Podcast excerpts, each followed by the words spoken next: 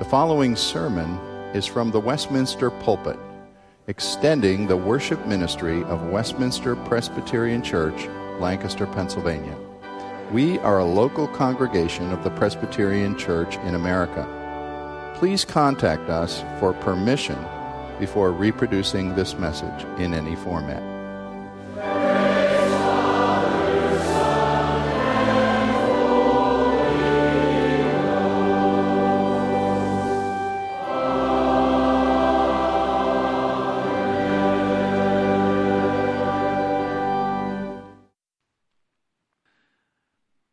Is a, a, blessing to come with you to God's Word this morning. As we come to God's Word, we're beginning a, a new series this morning in the books of 1st and 2nd Thessalonians. Maybe some of you would, would wonder or would ask, well, why would you choose 1st and 2nd Thessalonians as your first series as senior pastor? First and Second Thessalonians, which are, are, two of Paul's very earliest letters, probably just Galatians, was written prior to Thessalonians and Paul's life. These are letters that are addressed to a, a, young church that Paul has just planted, and they, they describe what a healthy church should look like. One uh, commentator puts it this way. He said, Paul's letters to the Thessalonian churches, a church, throw valuable light on the church's evangelism, pastoral care, ethical standards, fellowship, public worship, obedience to the apostolic teaching, and future hope. While another PCA pastor summarized these two books by saying that they provide an excellent primer on what constitutes a healthy and thriving church, even amidst adversity and with a need for continued spiritual growth. Now, in so many ways, Westminster is and, and has been a, healthy church, and my wife and I have been so blessed by its ministry over the past 10 years, and, and yet our good theology as well as our own hearts remind us that no individual Christian and no church has arrived. We all have ways that we need to grow individually and as a church. And so using these letters and, and looking together at these letters will continue to hold up for us uh, a standard, a picture of what it looks like to live faithfully, even amidst adversity, until Christ returns. So if you would turn with me to 1 Thessalonians, look at chapter 1 and follow with me as I read through the middle of verse 5 this morning. Here is God's word. Paul, Silvanus, and Timothy to the church of the Thessalonians in God the Father and the Lord Jesus Christ. Grace to you and peace. We give thanks to God always for all of you, constantly mentioning you in our prayers remembering before our God and Father your work of faith and labor of love and steadfastness of hope in our Lord Jesus Christ. For we know, brothers loved by God, that He has chosen you, because our gospel came to you not only in word, but also in power and in the Holy Spirit and with full conviction. Let's pray briefly. Father, this is your word that you've given us your word that you inspired by the Holy Spirit and continue to apply in our hearts and lives by your Holy Spirit. We pray that you would encourage us and challenge us with your word this morning, as you know each one of us needs. And we pray this for your glory. Amen. Well, if we begin First Thessalonians, begin this, this new book, we could start with probably the most obvious statement that First Thessalonians is a letter. And if you still write letters, and no, I don't think letter length texts count, uh, but if you still write letters, you know that letters have a certain form to them, and Paul's letters all follow a, a typical format as well. And if you look in verse 1, we'll see Paul's typical letter format. You'll see a statement of who the letter's from, who the letter's written to, and a brief introductory greeting. Let's look at those details just briefly in verse 1. We first learn that this letter is from Paul as well as Silvanus and Timothy. Now, Silvanus is uh, another form of the word uh, or the name Silas, and most of us will probably remember Paul's companion by the name of Silas from the book of Acts. Paul and Silas, as well as Timothy, were in Philippi together. And you may remember that story where Paul and Silas were put in prison together in Philippi. And they were there at midnight singing hymns together. You can only imagine what the fellow prisoners were thinking at midnight as hymns were being belted out. Uh, but at midnight, while they were singing, an earthquake set them free, and the Philippian jailer and his whole family put their faith in Christ. Well, we learn in Acts that right after going to Philippi, Paul and Silas and Timothy went on to Thessalonica for the first time and preached the gospel there in Thessalonica. And we read that the new church was founded when some Jews, a great many devout Greeks, and not a few leading women of the city were persuaded of the gospel at Paul's preaching and put their faith in Christ, beginning this Thessalonian church.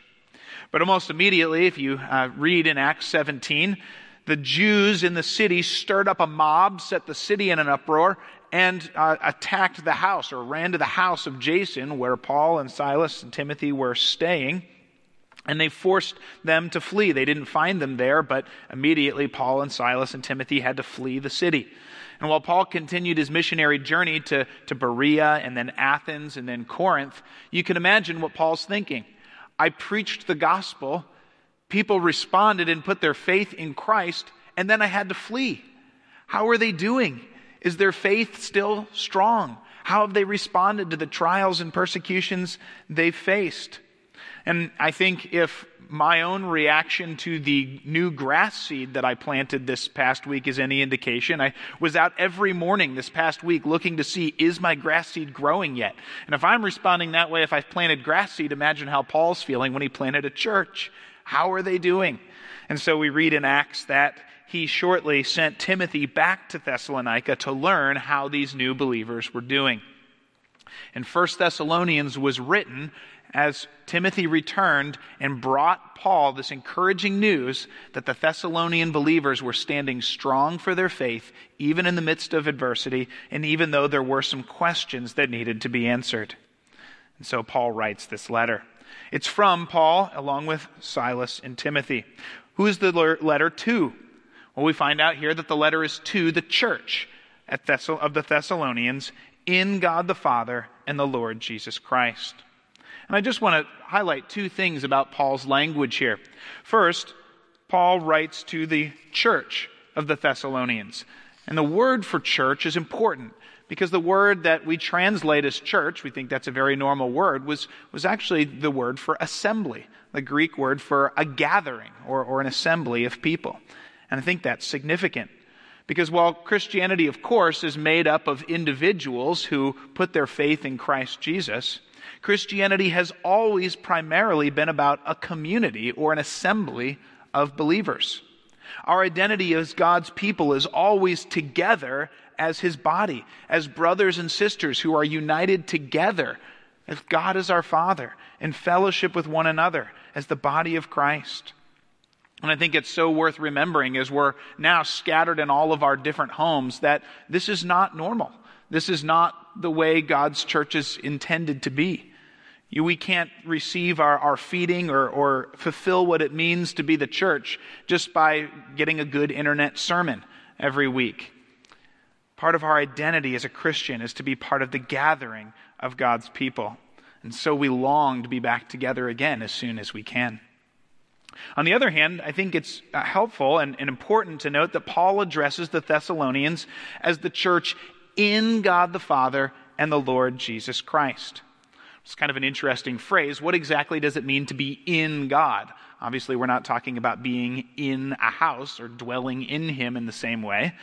Rather, Paul is making a statement about the source of our life as believers.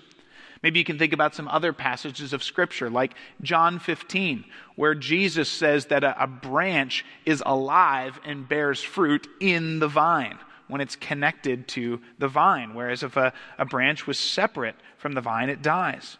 Or maybe you remember what Paul says in 1 Corinthians 12, where he says that, that an arm or, or a limb is alive and active when it is in the body, when it's connected to the body. But of course, if our arm or, or a limb is amputated, it becomes lifeless and useless. And so for us, We are in God, connected to Him. The church's life and strength and security is found because we are in God the Father and the Lord Jesus Christ, connected to Him.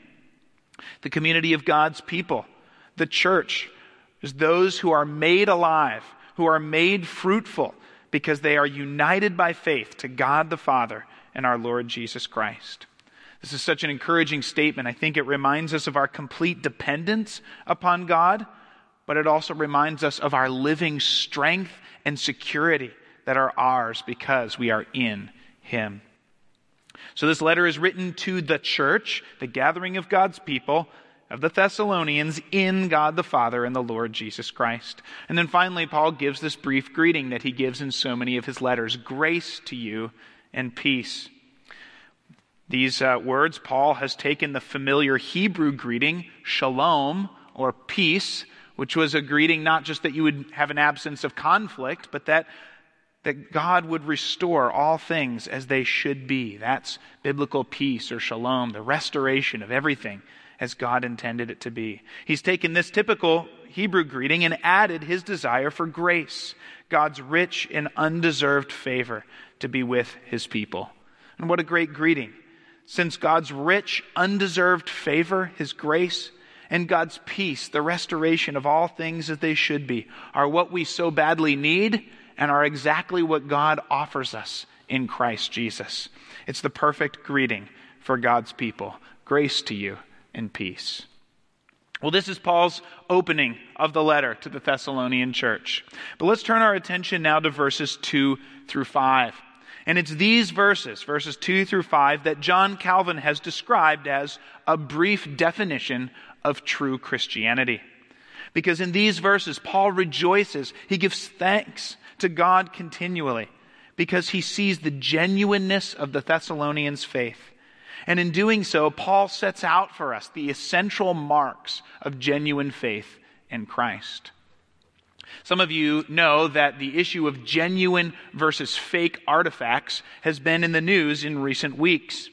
Because after a lengthy scientific examination, the report was just released about three weeks ago confirming a growing uh, suspicion that all 16 fragments of the Dead Sea Scrolls on display in the Museum of the Bible in Washington, D.C., are in fact fake. Now, this is an interesting uh, uh, statement. They've, these uh, fragments have duped experts for 18 years. Multiple experts uh, evaluated these, declared them as genuine since they mysteriously appeared on the antiquities market almost 20 years ago. And yet now we have conclusive evidence that they are not genuine. Now, this has no, uh, no impact on the reliability of Scripture at all because um, the, the reliability of Scripture didn't rest on these fragments in any way, but it highlights the process for identifying something as genuine or fake. The examination used a number of tests, and these tests were looking for certain evidences that would mark these fragments as genuine. And they would also tell us about their source. They looked at things like the material of the parchment, which, as it turns out, was not parchment at all. They looked at the ink. They looked at the style of writing, and all of these marks that would tell whether these fragments were genuine or not. And in a similar way, as we look at verses 2 through 5 here in 1 Thessalonians, Paul describes how he knows that the Thessalonians' faith is genuine. And he does so both by listing evidences of genuine faith and the source of genuine faith. Let's look at both of those together. First, look at verse 3, where Paul lists the evidences of genuine faith the Thessalonians' work of faith, their labor of love, and their steadfastness of hope. The evidence begins with the Thessalonians' work of faith. And notice that Paul is not referring to a specific list of good works, their works of faith. Rather, he's referring to the body of their work of faith, or perhaps we could say to their lifestyle of faith. As one commentator put it, faith produces a continuous career of activity, of increasing fruitfulness and obedience that is different than the activity of the world. And it gives evidence that genuine faith is there. That work of faith might include trusting God in the face of difficulty. It might include obeying God in the face of temptation. It might include honoring the Lord in the workplace, or, or maybe honoring the Lord with our time as we, as we put priority on His Word and on His truth. Maybe it includes sharing the gospel with those around Him. These are the activities, the, the activity and decision of their lives that gave evidence of genuine faith that Jesus is the risen Lord and Savior who is coming again. So the work of faith or lifestyle of faith was the first evidence Paul saw. Then there was their labor of love. And the word labor here highlights that the Thessalonians' love was, was not about their fond feelings for one another, nor was it about uh, a periodic dinner invitation, though certainly dinner invitations could be part of it. The Thessalonians, rather, evidenced a labor of love. They were willing to serve in costly ways because of the love, their commitment to, and care for one another that had arisen from their faith in Christ. I've been reading recently a book called The J Curve by Paul Miller, and Paul Miller gently prods 21st century American Christians, arguing that often we are quicker to put up boundaries to protect ourselves from sacrificial love than we are to die to ourselves in order to love one another. Now, perhaps we can tremble a little bit uh, when we think of our busy lives, or, well, maybe our normally busy lives, uh, and we hear, uh, maybe we get overwhelmed when we hear Scripture speak of sacrifices and labor of love on, uh, on behalf of others. But if we are overwhelmed by this, I think it misses the point. Because the, that perspective often comes from an attitude that's asking, well, how much must I have to love others? Or how much must I have to do to demonstrate genuine love? This verse is not about a certain amount that we have to do. It's not about comparing ourselves to others or a certain, certain, certain level of or amount of loving sacrifices we have to make. No, the point here in Scripture is that genuine faith is so filled with the love of Christ for Christ's people that we will naturally act, naturally overflow in sacrificial love for one another because we care for each other. One commentator illustrates the point well with an old story of a Bulgarian pre- uh, peasant. The peasant uh, had a guest in his house. And the guest came to the house and stayed for a number of days. And all through his stay there, the daughter of the peasant was hand stitching a dress. Now, that vision astounds me. I have to think that I would be you know, retired with arthritis before I can you know, finish a dress by hand stitch. And yet here's this daughter stitching this dress by hand day after day. And after several days, the visitor asked her, he said, Don't you ever get tired of those eternal stitches? And she said, Oh no, I could never get tired of stitching this dress. See, this is my wedding dress. See, this was not a, a costly, burdensome work for the daughter. Yes, it involved lots of work, but it was transformed into a desired and delightful task by her love, by her love for the coming wedding her, to her to her groom. And the same would be true for us. A genuine faith leads to a love for one another that's inspired by Christ's love for us, which leads us to delight in serving one another and loving one another.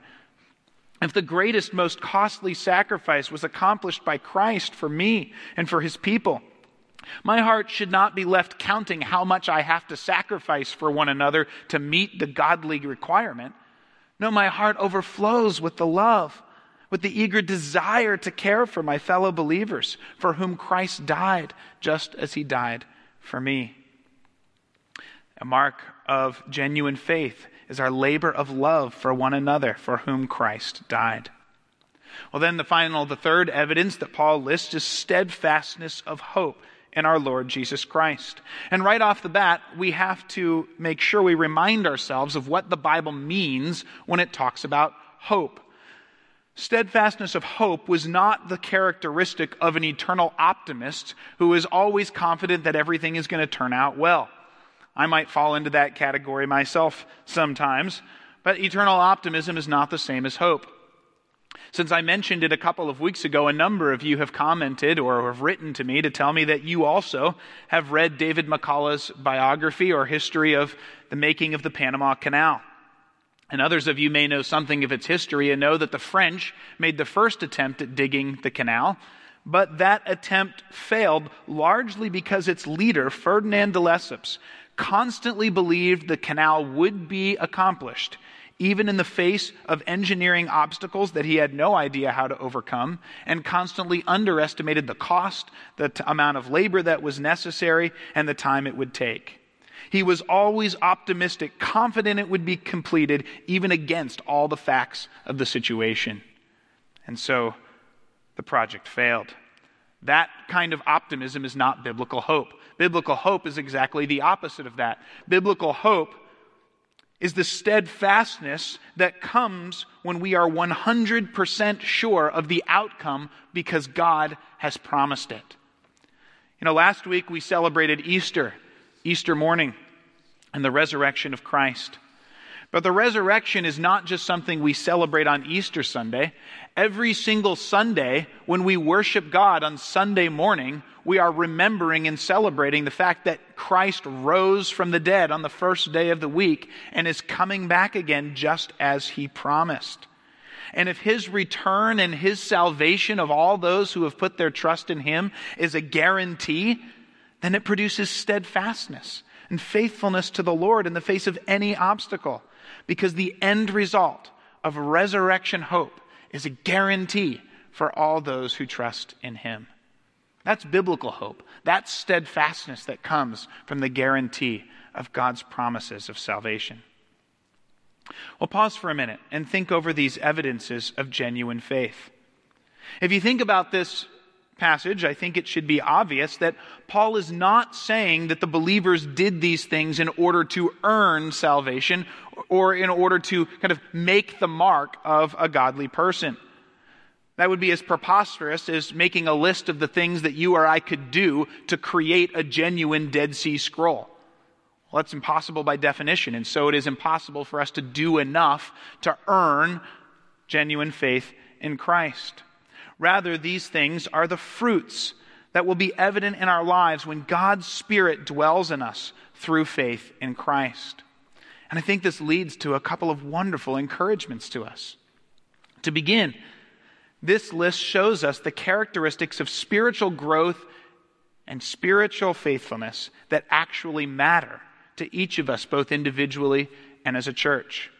And maybe we could put it this way Let's imagine for a minute, and maybe this isn't hard to imagine at all, that this coronavirus time would lead to many in our congregation who would lose jobs, and that would allow that would that would cause giving and offerings to go down, and it would mean that we we couldn't hire staff or couldn't expand building or ministry, and we would we would lose things as a church in, in those categories. But if that same time, and that same process of this coronavirus period, we as a church grew in faith that overflowed in prayer and time in God's Word and evangelism, if we grew in love and care for one another as a congregation, if we grew in our confident hope in Christ's return, that would be great growth and great gain. Because it's faith, it's hope, it's love for one another that are the characteristics of spiritual growth and faithfulness we long to see. That marks growth in a congregation, not more tangible things, maybe like buildings or budgets or number of ministries. And the same is true for us individually. My wife and I were discussing this week how, in many ways, it's constancy of faith, love for one another, and hope in God our Father and the Lord Jesus Christ that sustains us day after day in the midst of quarantine. And what a great gain it would be if God's Spirit uses this time to give us, as His people and His church, growth in these fruits of genuine faith. Well, this list of evidences of genuine faith should also be such an encouragement to us. See, sometimes we read a passage like this, and, and rather than maybe allowing the Spirit to, to give genuine conviction of where we need to grow, we instead feel this weighty burden. This burden of, oh man, what if I'm not doing these things well enough? What if I need to do more to have a, a proper labor of love? But this verse doesn't present us with a burden. This verse should thrill our souls. Because if God's Spirit dwells in me, if I'm a child of God, then this verse is telling me that God's Spirit will work in us works of faith, labors of love, and steadfastness of hope, because the power of the very Spirit of God is living in us.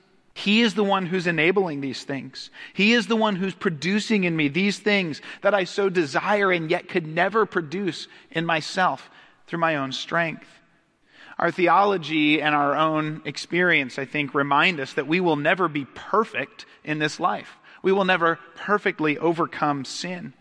But sometimes our focus is so heavily on our fallenness that we forget the overwhelming testimony of the New Testament that when God's Spirit comes and lives in us, we are new creations, created in Jesus for good works that He has prepared for us beforehand. And we should expect to see God's power at work in us because God's power is living in us by His Spirit through faith in Christ. And so when we come to a passage like this, it can thrill our souls that things we would never be capable of on our own work of faith, labor of love, steadfastness of hope can be ours, can be evident in our lives because God's Spirit is living in us and at work in us. And that is such a joy. Well, these are the evidences of faith, of genuineness of the Thessalonian faith, their work of faith, their labor of love, their steadfastness of hope. But now let's look at verses 4 and 5. And if you look at verses 4 and 5 with me, we can see in Paul's words the source of genuine faith. We've seen the evidence of genuine faith. Here we see the source of genuine faith. Paul declares in verse 4 that he knows the Thessalonians' faith is genuine because they responded to the preaching of the gospel with the conviction of the Holy Spirit. They didn't just hear the gospel. They didn't just respond with interest because, well, God seems like a good idea to think about right now. They didn't just express agreement until persecution hit. No, their lives were changed in a way that humans cannot change another human being who is dead in their sins. The Thessalonians heard this good news that Jesus Christ, the Son of God, became man and demonstrated his divine power by signs and wonders. He lived a life of perfect obedience to fulfill the law, but then he was crucified for our sake, taking our sins upon himself and bearing the wrath of God in our place. And yet God raised this Jesus up from the dead and set him at the right hand of the throne of heaven, where he now pours out his Holy Spirit to bring sinners to life. The Thessalonians heard that good news, and the Holy Spirit brought conviction to their hearts, and they put their faith in Christ as their Savior, and their lives were changed by the power of the Holy Spirit. And Paul makes it clear that that is the source of genuine faith. But he makes it clear that if we see that source, if we see that conviction of the Holy Spirit in each other's lives, this shows that their faith is genuine because we could only respond that way if we were loved and chosen by God. Look at the way he says it there in verse 4. We know, brothers, loved by God, that he has chosen you because our gospel came to you not only in word, but also in power and the Holy Spirit and conviction. See, every person who responds to the gospel in faith does so because God has chosen them. And God has chosen them for one reason only not for anything good in us, but only because God has loved us. What a surprising truth that the God of the universe might love sinners like us. And yet, that is the root of all our hope of salvation. It's hard to imagine when Paul said this that he wasn't thinking about Deuteronomy chapter 7, where God says to Israel, For the Lord your God has chosen you to be a people for his treasured possession out of all the people who are on the face of the earth. And it was not because you are a greater number, more in number than any other people, that the Lord set his love on you and chose you. For you are the fewest of all peoples but it is because the Lord loves you and is keeping the oath that he swore to your fathers. This is the principle that's been true since the beginning of Scripture. Ever since mankind first rebelled against God, it's become apparent that in sinfulness, unrighteousness, and unholiness are the state of every person born. But God comes and chooses his people and saves them, not because of anything good in them, but because of his great love. This is such a humbling truth, such a wonderful truth that gives us both joy but also confidence and security. For if God did not love us, he would not have chosen us. And if God would not choose us, then his Spirit would not have come to us with power. And if his Spirit had not come to us with power, we never would have responded to the gospel in faith, so that our faith is only praise and glory to God. But on the flip side, if we have responded in faith and the power of the Spirit is evident in our lives, then Paul can write in confidence of salvation, for faith comes from a genuine source, the power of the Holy Spirit based on the loving action of God. That is true for all who have put their faith in Christ and received the conviction of the Holy Spirit. Well, when it comes to ancient manuscripts, it takes experts months to verify whether they are genuine or not based on scientific analysis. But in this passage, Paul is rejoicing and giving thanks to God for the clear marks of genuine faith on display in the Thessalonian church, of faith that's rooted in God's sovereign love for them, brought about by the power of the Holy Spirit in their lives, and clearly seen to be genuine by their work of faith, their labor of love, and their steadfastness of hope. But in this process of his thanksgiving, Paul gives us these clear markers to use as we examine our own lives to see whether we see the work of faith, the labor of love, and the steadfastness of hope in our own hearts and in the life of our congregation. If not, the response is not to, to, to do our best to work as hard as we possibly can to, to produce these genuine artifacts. The response is to turn to our God and our Savior Jesus Christ, to turn to Him in faith and in prayer, and to trust the Holy Spirit as we seek to love one another as Christ has loved us, as we seek to live by faith in the hope of the returning Jesus Christ. See, if our faith is in Christ, we have the same hope as the Thessalonians that the power of the Holy Spirit at work in us will energize us to live in faith and love and hope as we wait for the return of Jesus Christ. Thanks be to God. Father, I thank you for this word that you have given us. We thank you for this letter that you inspired Paul to write. We thank you and we rejoice over the faithfulness of these Thessalonian believers. And we pray that just as Paul saw in their lives the fruit of a work of faith and a labor of love for one another, and a steadfastness of hope in the return of the Lord Jesus Christ. We pray that these things would be evident in our lives as well. We ask that the power of your Spirit would bring them about and make them evident as we care for one another, as we persevere in faith, and as we look with steadfast hope to your return. And we pray this for your sake and your glory. Amen.